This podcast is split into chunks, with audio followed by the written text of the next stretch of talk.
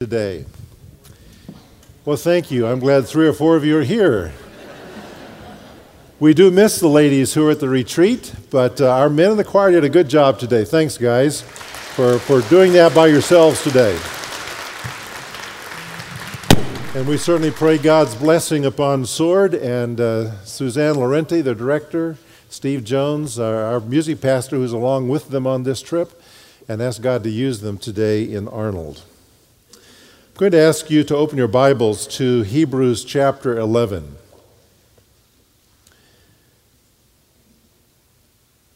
I want to uh, acknowledge my family here today. I have a number of my family. Uh, family, would you stand wherever you are? I can't see out there very well. All right, some in the back, some in the front. Corey and Kelly, Mike and Julie, and uh, Emily, Luke, and uh, my wife Jeanette. What's the occasion? Well, I have a birthday this weekend. And uh, I've got to share with you what happened Thursday night. I had no idea all of these people were coming to our house. So Thursday night, I was working out in the yard a little bit, came in, took my shower. I was sitting there eh, dressed for bed, basically, and the doorbell rang. And uh, Jeanette said, Well, I'll get it. And I was happy for her to do that because I wasn't prepared to go to the door. And I heard her say, No, we don't want any this time. And I thought, What child is at the door selling something this time of night? And then about two seconds later, a little person came walking into the room where I was, my granddaughter, Natalie, and she stuck her head around the corner and she said, Happy birthday, Papa. wow. Wow, what are you doing here? It was a great evening. I'll tell you, it's been a wonderful weekend to have them all here to, to share this um, glum day with me. well, today we're going to begin a series on facts or faith. Faith or facts. Is it reasonable to believe? In Hebrews chapter 11, we have a definition of sorts about faith. It says, Now faith is being sure of what we hope for and certain of what we do not see. In other words, faith deals with a future beyond our experience and the invisible that is beyond our senses. It goes on to say, This is what the ancients were commended for. And then those next four words tie together for this series. By faith, we understand. By faith, we reason out. We come to an understanding. We use our minds. And we see that the universe was formed at God's command so that what is seen was not made out of what was visible. Faith and reason are often portrayed and perceived as enemies, as combatants in a war. This has been especially true in the West since the Enlightenment and the Renaissance period, with its exaltation of humanism and a belief that the material world is all there is to reality. Over the centuries since that time, a gulf has been created between religion, faith, and science or reason. The former, religion, is often depicted as repressive whereas the latter, science or reason, are depicted as progressive. There are many in our world today who would agree with these comments from a gentleman by the name of Don Byerly, who has a PhD in life sciences. He says, During my undergraduate and early graduate studies in the natural sciences, I was cynical about faith and religious people. I viewed faith as anti intellectual, an excuse for a lack of hard knowledge. Science, on the other hand, dealt with objective truth in the real world. Religious faith was not truth, it was personal preference and opinion. The strongest faith was that which a believer held on to without any real evidence, indeed, in spite of evidence to the contrary. He goes on to say, furthermore, I caricatured faith as an emotion. It was a kind of security blanket for the less informed and insecure. These people used religion to generate a false confidence, but I suspected that it was an illusion. In reality, I thought there was little substance there. It was my third caricature that revealed the most about me. I felt that religious faith was a crutch for weak people. Have you ever heard people say things like that? Very common in the day in which we live. We are now engaged in a great cultural war, in fact, in our nation. It is often framed as a war between those who adhere to faith and those who adhere to reason.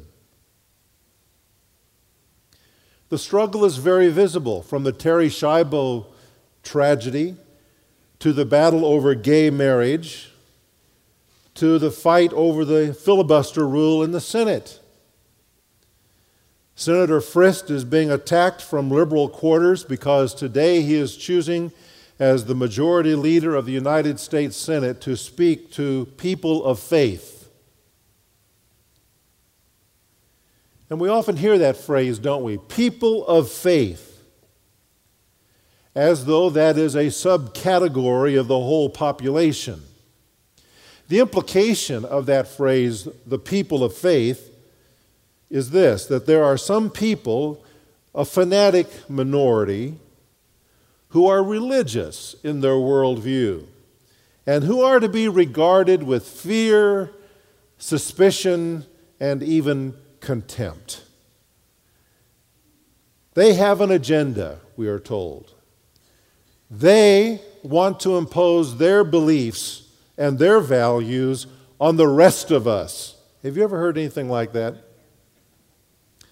And of course, the us refer to those who have laid aside religious superstition, who are intelligent, who believe in reason and in science. I hope you are smart enough to know that that whole framing of the issue is a fallacy. But it's the common dogma of the secularists who control the media in our nation.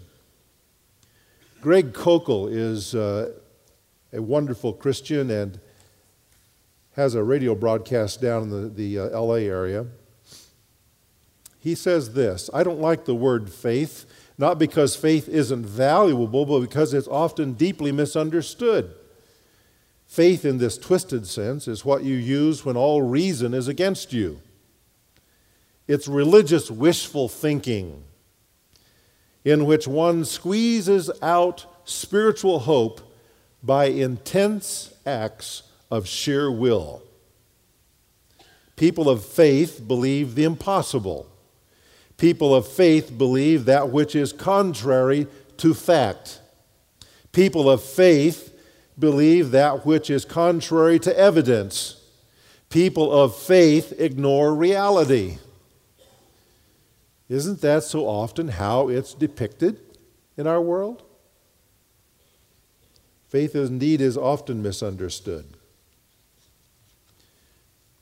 Facts are that faith is not the possession of a few. As we'll see in a moment, faith is universal among all human beings. Nor is faith feelings or emotion or sentiment. Faith is not the opposite or the antithesis of facts. Then what is faith? What does it mean to believe in a biblical sense? Well, it's more than merely intellectually accepting something, as Hebrews 11 makes clear. Faith really involves three elements. First, it involves knowledge. Knowledge. It involves the intellect. It involves knowing something. Secondly, it involves assent or the acceptance of what you have learned as fact. And third, it involves a submission or a dependence upon what you have learned and accepted as fact. So it's knowledge, it is assent, and then it is an act of will that chooses to depend upon those facts. Faith is not the opposite of facts, it rests upon facts. Faith that is composed of these three elements leads to tangible, visible, observable life change, actions in the life. It cannot be separated from the deeds of the life. It produces change, it works itself out. And so Abel believed. And therefore, he offered a proper sacrifice to God. Enoch believed. And so he walked with God. And Noah believed. And so he built a boat, an ark. And Abraham believed. And so he left Ur, the Chaldees, and he, he went off to the land that God promised him. He lived in tents. He believed God and he fathered Isaac in his old age. And then after that, he offered up Isaac as a sacrifice because he believed. You see, real faith always leads to action in the life. I want to talk about faith and facts. And today, to think about this question is it a reasonable thing to believe? I have some statements I want to make. The first one is this, and I've alluded to it already that everybody believes in something. Everybody has some fundamental idea or assumption or hypothesis that they, they live out in their lives. Even an atheist lives with a certain presupposition, and that is that there is no God. And my friend, that is a statement of faith. That is a statement of faith because it cannot be demonstrated that there is no God. When an atheist says, I do not accept the notion of a God, that is faith at work in his life. Everybody believes something. Faith is a God given peculiarity of all human beings. It is as human to believe and to have faith as it is to think and to reason. Now, does that mean that all faith is equally valid? No, of course it does not. You see, the validity of, validity of what a person believes depends upon the object of his faith. You say, well, he's sincere about it. It doesn't make any difference. A person may sincerely believe that he can fly. I mean, he can have the deepest faith possible in that notion that he can fly, but if he tries it, he's going to find that his faith is not valid. A person can believe that he or she is healthy and truly believe that, and the next day find that that faith is not valid because they may be dying of something. A person may believe the Book of Mormon is the supernatural translation of tablets with Egyptian hieroglyphics and that this writing was revealed by Moroni, an angel, to Joseph Smith. You can honestly, deeply, sincerely believe that. But is that faith valid? Do the facts back up that faith? A person may believe that humans originated out of primordial slime and really honestly believe that, and that he is the result of the selection of the fittest over eons of time. You can honestly, sincerely believe that, but do the facts back it up? A person may believe that he will be like God if he eats of the tree of the knowledge of good and evil. And Eve believed that. Did the facts back it up? No. My point today in this first part of my message is that all people are people of faith. This whole notion that people of faith are the weird minority in our nation is absolutely fallacious because all people are people of faith. All people. But not all faith is equally valid or correct. The second statement I want to make is this everyone is capable of reason. Everybody can believe and does believe something. And secondly, everyone is capable of reason. That is God's gift. Some well intentioned Christians have said that Christians should avoid reason and avoid developing the intellect. That is absolutely wrong. You see, we have that capacity given to us by God. It's a part of the image of God in us, in every healthy human being. He provides us with the capacity to think and to analyze and to come to conclusions. For example, David says in Psalm 8, When I consider the heavens, the work of your fingers, the moon, the stars which you've set in place. You see what David is saying there? I'm thinking about this. I look around nature and I am thinking, I am reasoning out, and my conclusion is God, what is man that you're mindful of him? in light of all this glory that I see. God said through Isaiah the prophet, I will put in the desert the cedar and the acacia, the myrtle and the olive. I will set pines in the wasteland, the fir and the cypress together, so that people may see and know, may consider and understand that the hand of the Lord has done this. God wants us to think and to consider. Jesus said to a crowd one day, Consider the ravens, think about them. He says, Put your mind into motion.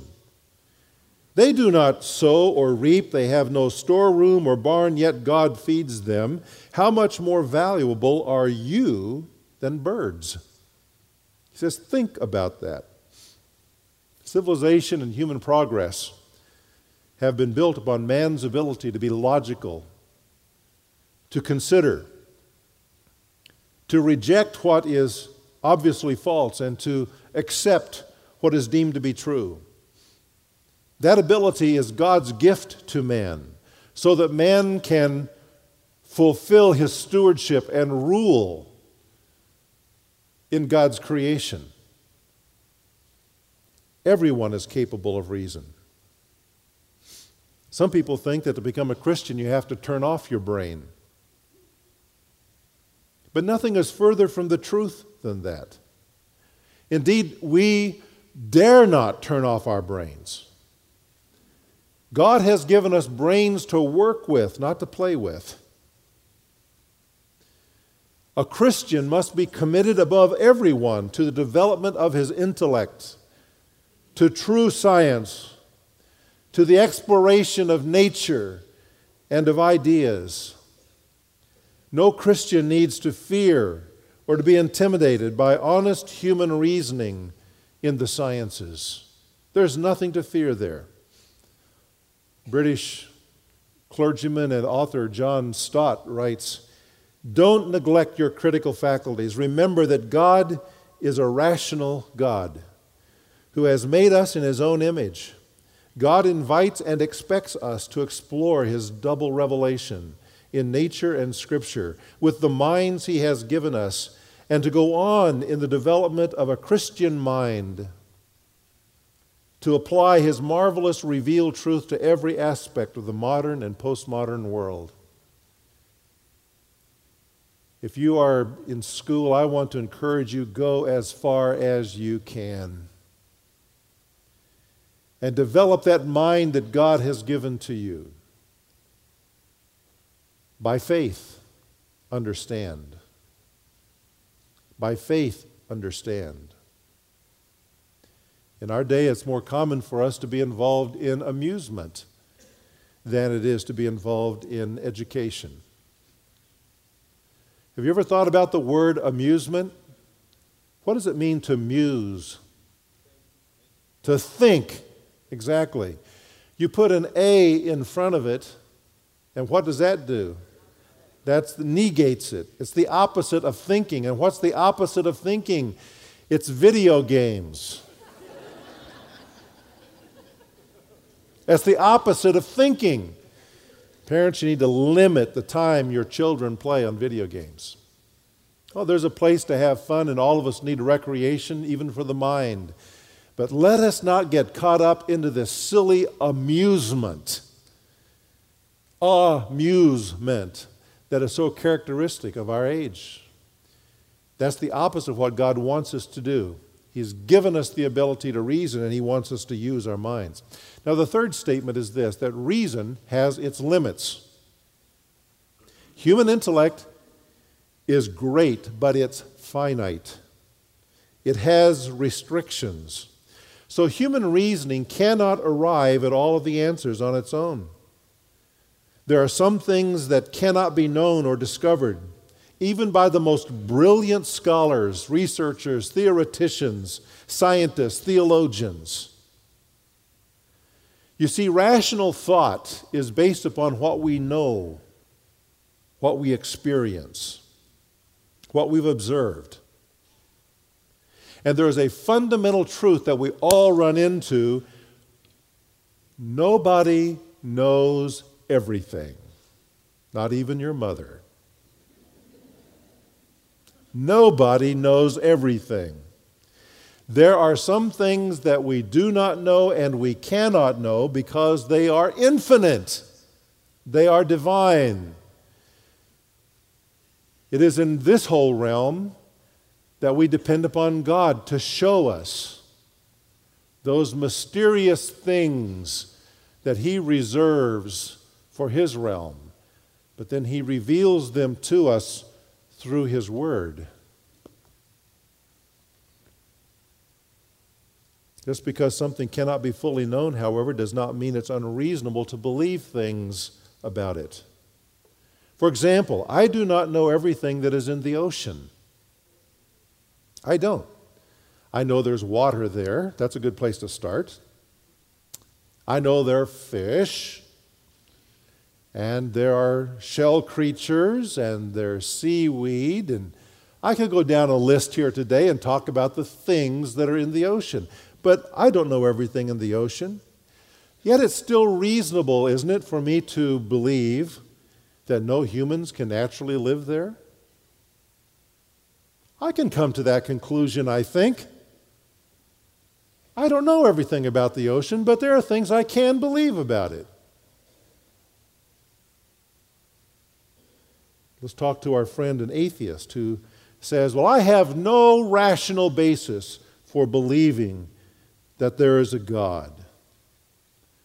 Well, friend atheist, let me ask you a question. Do you know everything there is to know?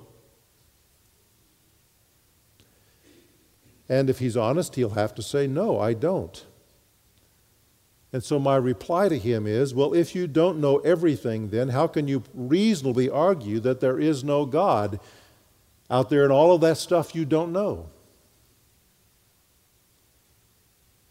That's why in Proverbs, excuse me, Psalm 14:1 it says, "The fool says in his heart, there is no God." You can't reasonably say that. Human reasoning is a marvelous gift, but it is not infallible and it is not infinite. Human reasoning can make mistakes, logic can fail you. You may follow this little bit of syllogism that says, Oak trees are strong. I am strong. Therefore, I am an oak tree. Oops. There's some logic that's wrong there. Reasoning can also is, is also not infinite, it is limited. You see, reasoning can only take you to a certain point of conclusion, beyond which you cannot go. Reason is bound by the depraved and darkened mind of fallen man. There were three old men who went to the doctor for a memory test. The doctor said to the first old man, What is one plus one? 274, he replied. The doctor said to the second man, It's your turn. What is one plus one? Tuesday, he said. The doctor said to the third man, Okay, sir, it's your turn. What is one plus one? Two, said the third man. That's great, said the doctor. How did you get that? Simple, said the third man. I subtracted 274 from Tuesday. so, sometimes you can come to the right conclusions, but your reasoning is wrong. You see, reason has limits, it's fallible, it's finite. The fourth statement I want to make is that reason and faith work together. In fact, reason and faith cannot be separated if it's biblical faith. Faith and the ability to reason are not enemies, they are allies.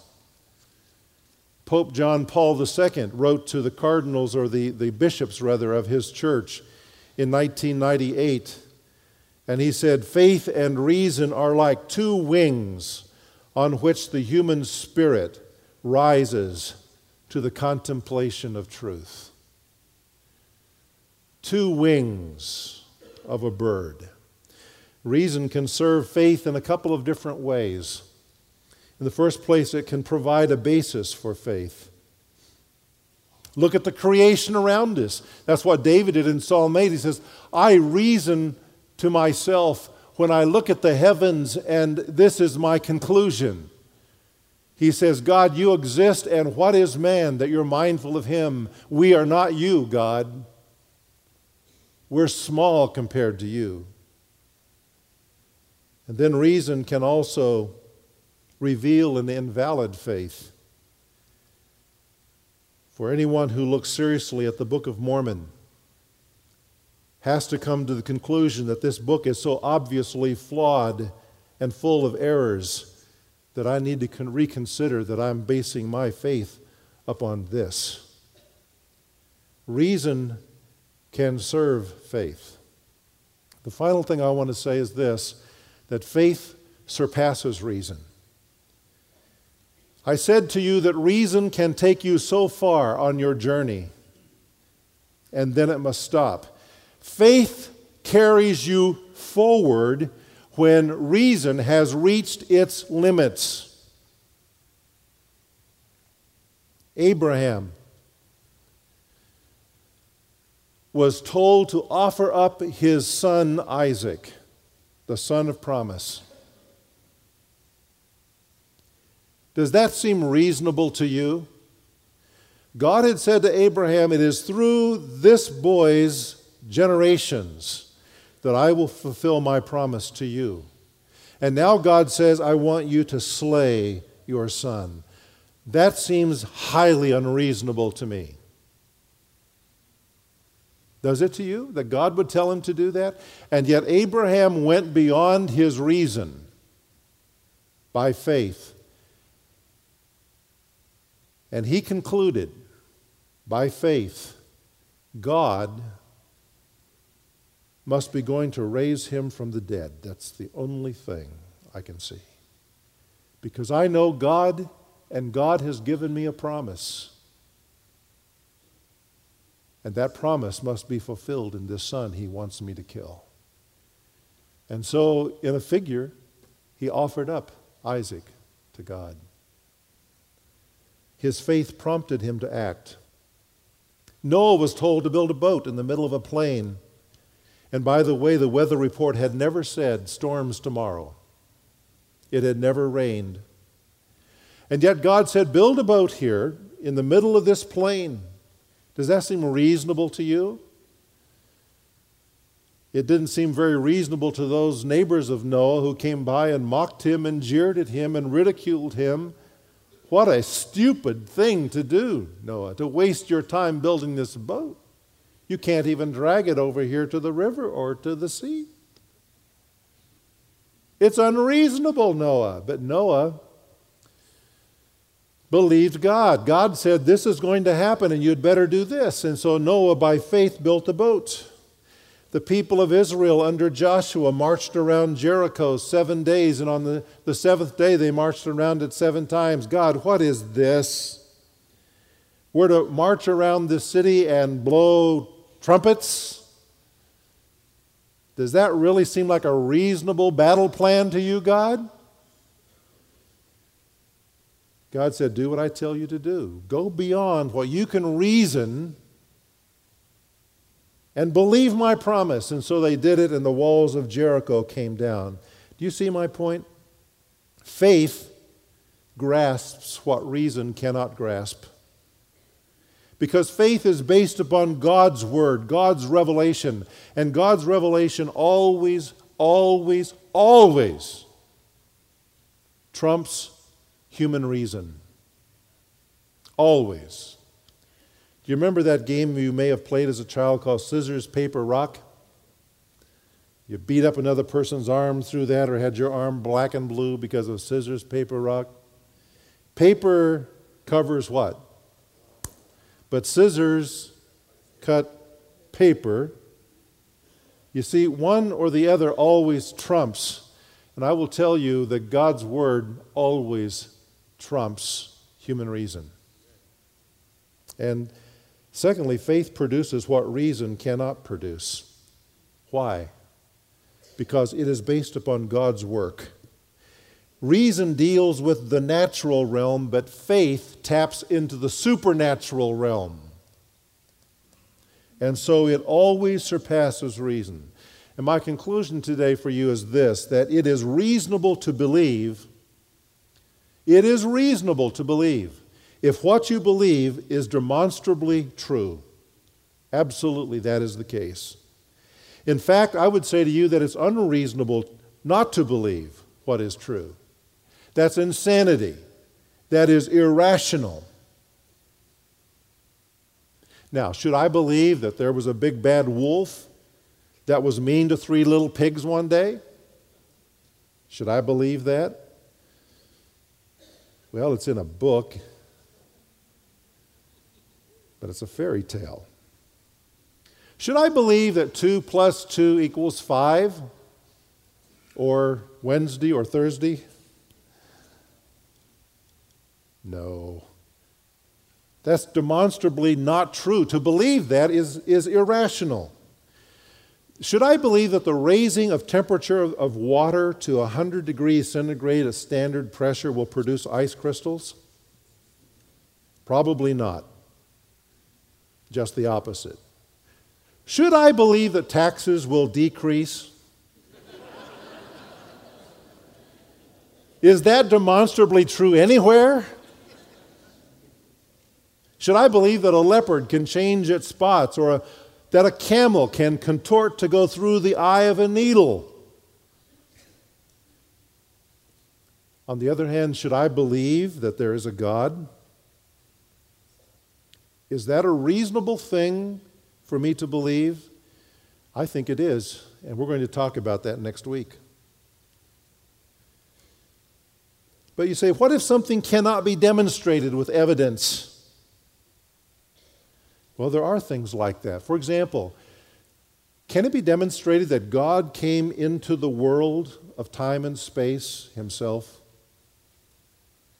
You can't put that in a test tube. You can't demonstrate it in that way, at least. Is it reasonable to believe that a man rose from the dead to immortality? Can you demonstrate that? Well, no, you can't really demonstrate it. That's why I want to say this it is still reasonable to believe if what you're placing your faith on, what you believe, is a trustworthy source.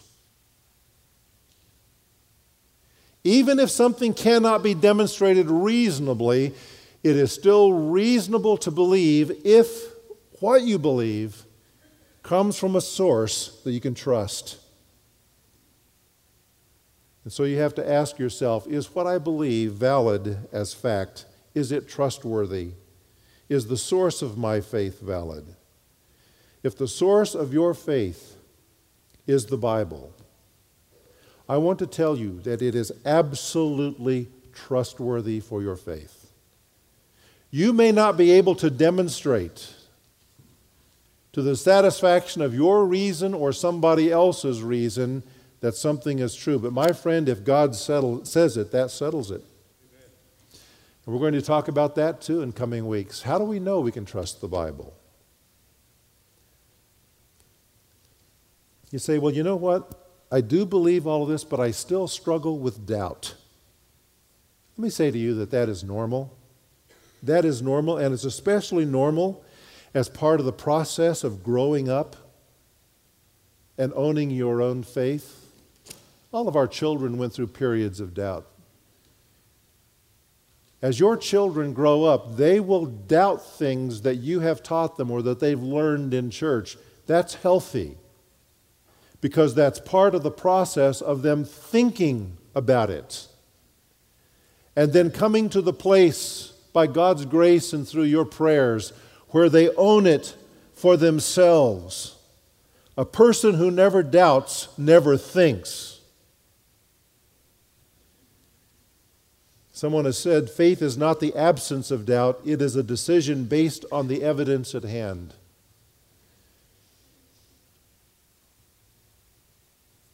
John Milton, the famous English writer, said, A man may be a heretic in the truth if he believes things only because his pastor says so, or the assembly says, so determines, without knowing other reason. Though his belief be true, yet the very truth he holds becomes his heresy. What is Milton saying? You have to own it for yourself. The bottom line is that you are either a person of faith, whoever you are, you are rather a person of faith, whoever you are, and the real question is is your faith valid? Is it valid? In Corinthians it says, Examine yourselves to see whether you are in the faith. Does your faith rest upon what is certain and true? Is it reasonable? And if it can't be demonstrated as reasonable, does it come to you from a source that you can trust? If the answer is yes, then your faith is a legitimate faith. And you can know the facts, and you can accept them as true, and you can base your life upon them as an act of your will, and go forward and live it out and act it out for God in this world. God has given enough reason in this world to make faith a most reasonable thing, but He has left out enough to make it impossible to live by reason alone.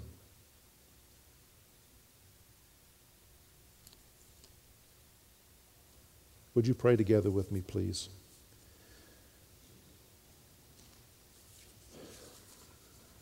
Father, my prayer today is that you will enable us to each own our faith and to not be afraid of thinking. And when we face doubts as a healthy spiritual process in our lives, to go through that process of exploration and discovery and thinking until we have settled the issue. I thank you for the young men and women of this church who are growing up in a difficult day. I pray for them that as they encounter unbelief and people of faith of other persuasions, that you will grant to them by your grace to persevere and to become fully grown, mature men and women of the faith. And help all of us who live in this world that is so twisted in its understanding of what faith really is and who lives by faith. Help all of us to think correctly and to persevere and to be your people and to not be confused or deceived or led astray by the foolishness of man. But like those people of Hebrews 11, to find approval because we have indeed lived by faith. In Jesus' name, amen.